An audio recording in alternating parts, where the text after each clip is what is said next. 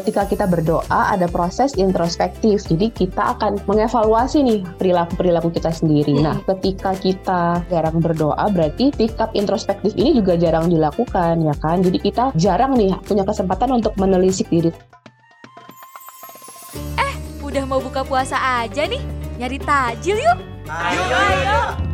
Tapi bingung mau pesan apa ya? Semuanya enak lagi. Hmm. Udah santai aja. Nih, gue udah beli gorengan, lontong, es buah, dan jangan lupa nasi padangnya. Hahaha, udah ready aja makanannya. Kalau gitu, yuk sambil dengerin takjil hari ini. Halo kamu, apa kabarnya? Gimana puasanya? Lancar nggak? Bentar lagi udah mau buka puasa. Sabar, sabar, sabar. Jadi kita dengerin dulu nih, kita ngobrol-ngobrol dulu deh sama Mbak Ernestin. Selamat datang juga di podcast Anyaman Jiwa bersama aku Iko Anata. Hari ini kita mau ngobrol sama Mbak Ernestin Oktaviana, Master Psikolog, Psikolog Dir Astrid. Halo Mbak Ernestin. Halo Mbak Iko. Kita ngobrol-ngobrol lagi ya, ngomongin tentang puasa-puasa gitu ya. Oke, kali ini kita ngebahas tentang pentingnya doa bagi kesehatan mental. Wah, emang nih ya kalau kita tuh sebagai umat beragama gitu ya, itu mungkin doa itu adalah salah satu kayaknya emang harus banget dijalanin gitu. Apalagi kayaknya mungkin berdoa itu kayak cerita sama Tuhan gitu ya. Oke, tapi apa aja gitu manfaatnya? Oke, kita langsung tanya-tanya aja nih sama Mbak Ernestin. Mbak Ernestin sebenarnya seberapa penting sih doa buat setiap individu yang memegang teguh agama gitu dan kenapa kita harus berdoa? Kata kuncinya di sini orang yang memegang teguh agama. Ketika orang Hmm. beragama, biasanya dia beriman ya biasanya. Nah, ketika orang yang beriman kan berarti dia punya kepercayaan yang teguh ke sosok yang lebih besar dari dirinya yaitu Tuhan. Jadi ketika seseorang itu berdoa, dia menyerahkan dirinya sepenuhnya kepada oh, sosok yang lebih besar ini atau yang lebih berkuasa ini ya kepada Tuhan itu tadi. Jadi ketika kita berdoa, kita tuh menyatakan iman kita kepada Tuhan dan itu juga merupakan cara kita untuk terkoneksi nggak hanya dengan Tuhan ternyata tapi juga dengan diri sendiri. Karena ketika kita berdoa kan kita diskusi tuh diskusi dalam tanda kutip ya. Jadi kita ada pemeriksaan batin kita ngecek kita akan melakukan perilaku perilaku introspektif kita mengingat-ingat apa sih yang sudah kita lakukan apa sih yang sudah sesuai dengan ajaran agama kita. Jadi makanya ketika orang berdoa ada proses-proses untuk menjadi lebih baik juga dengan tidak hanya berbicara kepada Tuhan tapi juga terkoneksi dengan dirinya sendiri. Hmm, oke oke. Nah, dulu kan sempat nggak dulu ya, mungkin ada beberapa sekarang gitu ya yang ngomong kayak pantas aja lu stres, lu kurang doa sih. Nah, yang kayak gitu-gitu tuh nih Mbak Ernestin. Menurut Mbak Ernestin gimana nih dengan stigma yang kayak gitu tuh? Ya betul itu stigma yang uh, agak gimana gitu ya kudu dilurusin. Seperti yang sudah sempat saya singgung di awal, ketika kita berdoa ada proses introspektif. Jadi kita akan mengevaluasi nih perilaku-perilaku kita sendiri. Nah, ketika kita atau ada orang-orang yang jarang berdoa berarti sikap introspektif ini juga jarang dilakukan ya kan. Jadi kita jarang nih punya kesempatan untuk menelisik diri sendiri apakah tindakanku tadi sudah benar, apakah problem solving yang aku lakukan ketika aku menghadapi masalah itu sudah sesuai atau belum, apakah sudah sesuai dengan ajaran agama ya enggak. Itu proses yang terlewatkan. Jadi akhirnya bisa dibilang kita makin stres karena ya kita nggak melihat jalan keluarnya kan karena kita juga nggak melihat permasalahan itu secara kayak pakai bird eye view gitu. Jadi kita nggak melakukan proses-proses evaluasi terhadap kesalahan-kesalahan dan kekurangan. Tapi bukan berarti juga ketika kita kurang berdoa itu jadi penyebab masalah kesehatan mental tertentu ya karena masalah kesehatan mental itu hal yang kompleks. Apakah orang yang kurang berdoa itu bisa uh, lebih cenderung rentan stres bisa jadi. Tapi bukan berarti sebalikannya ketika orang nggak berdoa berarti ya udah dia bakalan stres. Kita mesti lihat dari sudut pandang yang lainnya itu ya. Hmm, hmm. Oke, memang karena stres itu kan banyak faktornya ya Mbak ya. Jadi nggak cuma dari berdoa aja gitu ya. Oke. Nah, tapi kan ada juga nih Mbak orang itu kayak males berdoa karena hidupnya tuh kayak alah Tuhan apa namanya nggak ngebantu lagi gitu. Menurut Mbak Ernestin gitu ya, gimana cara ngembaliin kepercayaan agar orang tuh kayak mau kembali berdoa gitu. Mungkin eh, menyiapkan diri kita tuh wah kita percaya gitu ada Tuhan gitu. Kayaknya berdoa itu adalah salah satu solusi gitu untuk kita cerita banyak gitu sama Tuhan. Mm, mm, mm, betul. Nah, iman itu kan kepercayaan yang sifatnya personal ya. Ketika seseorang itu akhirnya kayak, "Ya udah gue nggak percaya lagi nih sama Tuhan, percuma berdoa, soalnya gue nggak dapat solusi apa-apa kayak gitu. Mungkin udah terulang berkali-kali sampai isunya itu merasa ya udah nggak ada jalan keluar, melatar belakangi tindakan-tindakan dia yang akhirnya meninggalkan doa dan keimanannya dia. Jadi kita nggak bisa judge ya kalau misalnya kenapa kalau seseorang itu akhirnya meninggalkan kebiasaan baik untuk berdoa. Nah, yang perlu kita ingat itu kita nggak bisa memaksakan kepercayaan kita, tapi kita bisa nih jadi role model buat mereka untuk orang-orang yang dalam tanda kutip hatinya masih tertutup sehingga belum berdoa lagi gitu. Nah, dengan cara apa? Ya kita tunjukin kalau kita sebagai teman yang baik itu kita berdoa loh buat dia, kita ada buat dia. Jadi action speaks louder than words gitu. Kalau kita tunjukin kalau kita care dan kita berdoa, kita mendoakan dia, insya Allah dia juga akan terbuka hatinya dan akhirnya tertarik lagi untuk berdoa.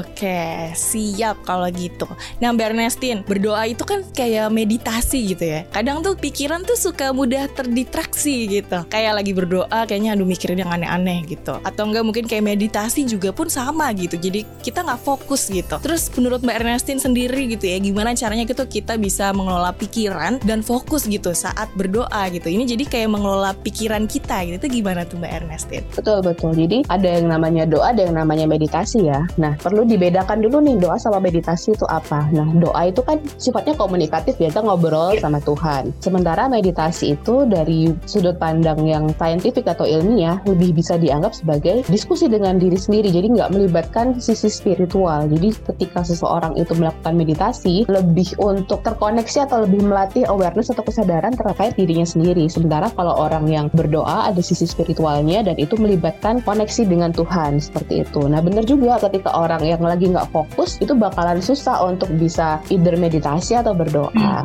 Nah makanya ternyata ya nawa itu tuh penting. Nawa itu itu kan kita membangun niat baik dulu nih. Kita kita punya niat apa sih melakukan sesuatu itu. Jadi ketika kita udah niatkan ya insya Allah kita akan bisa melakukannya dengan baik. Nah proses-proses berdoa atau ibadah itu sebenarnya kan sudah diatur juga nih oleh agama. Jadi ketika kita mau berdoa itu kan ada tahapan-tahapan yang harus dilewati. Misalnya kayak kita harus wudhu dulu, kita harus bersih dulu, kita cari tempat yang nyaman buat berdoa. Makanya kan musola itu ada tempatnya agak terpisah dari keramaian ya, karena itu tujuan itu tadi supaya memudahkan kita terkoneksi dengan Tuhan. Nah, tahapan-tahapan yang akan dilalui sebelum berdoa itu juga perlu di, diniati kayak gitu. Oh, aku mau aku mau nyiapin diri nih buat ketemu Tuhan kayak gitu. Aku cuci muka dulu, aku bersihin diri dulu, aku periksa batin dulu, lalu aku cari tempat yang nyaman buat berdoa. Insya Allah ketika kita melewati semua proses itu, nantinya kita juga bisa lebih fokus nih ketika kita akan ketemu dengan Sang Pencipta lewat doa. Begitu. Hmm, iya berarti ternyata memang secara nggak langsung tempatnya juga udah bikin kita fokus gitu ya karena jauh dari keramaian. Nah berdoa kan istilahnya kayak kita tuh ngobrol gitu sama Tuhan gitu ya ceritain apa pun mau suka duka gitu. Hal ini tuh pasti berbeda gitu ya cerita sama orang biasa gitu. Nah kira-kira nih dari Baresin sendiri apa aja sih efek atau dampak yang bisa ngebedain dari dua aktivitas ini?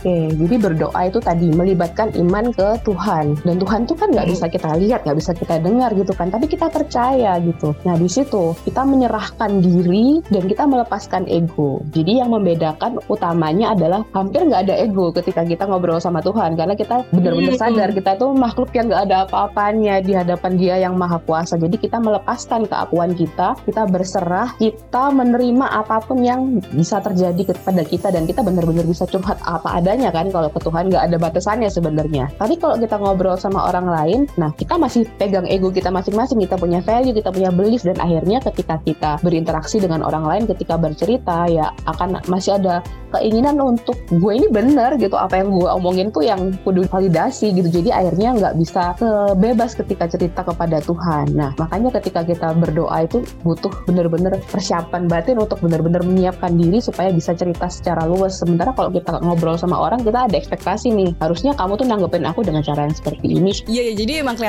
bedanya ya karena kita kalau cerita sama Tuhan ya udah kita keluarin aja diri kita sendiri. Tapi kalau sama sama temen tuh kayak aduh masih menutup-nutupi, ada ada denial denial dikit gitu ya.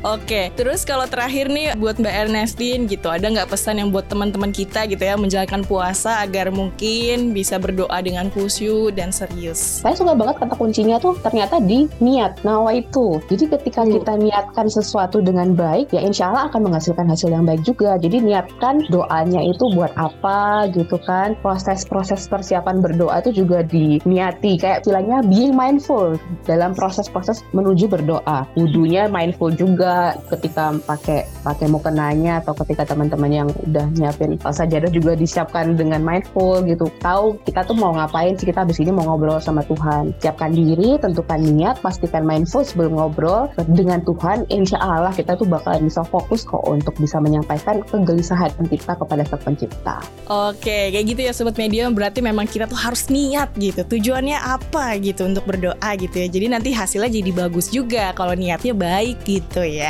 Oke, kalau gitu terima kasih Mbak Ernestine udah ngobrol-ngobrol. Terima kasih kembali Medio. Oke, sobat Medio, terima kasih juga ya udah dengerin. Ya udah, langsung deh siap-siapin takjil hari ini mau ngapain, mau makan apa gitu ya. Nah, kalau misalnya kamu mau konsultasi online juga atau offline sama Mbak Ernestine gitu ya, boleh langsung mampir loh ke websitenya didirastrid.com. Jadi, selamat berbuka puasa dan sampai jumpa di Anyaman Jiwa selanjutnya. Bye-bye. Bye bye, selamat berbuka. Gimana? Seru kan? Tungguin episode selanjutnya ya.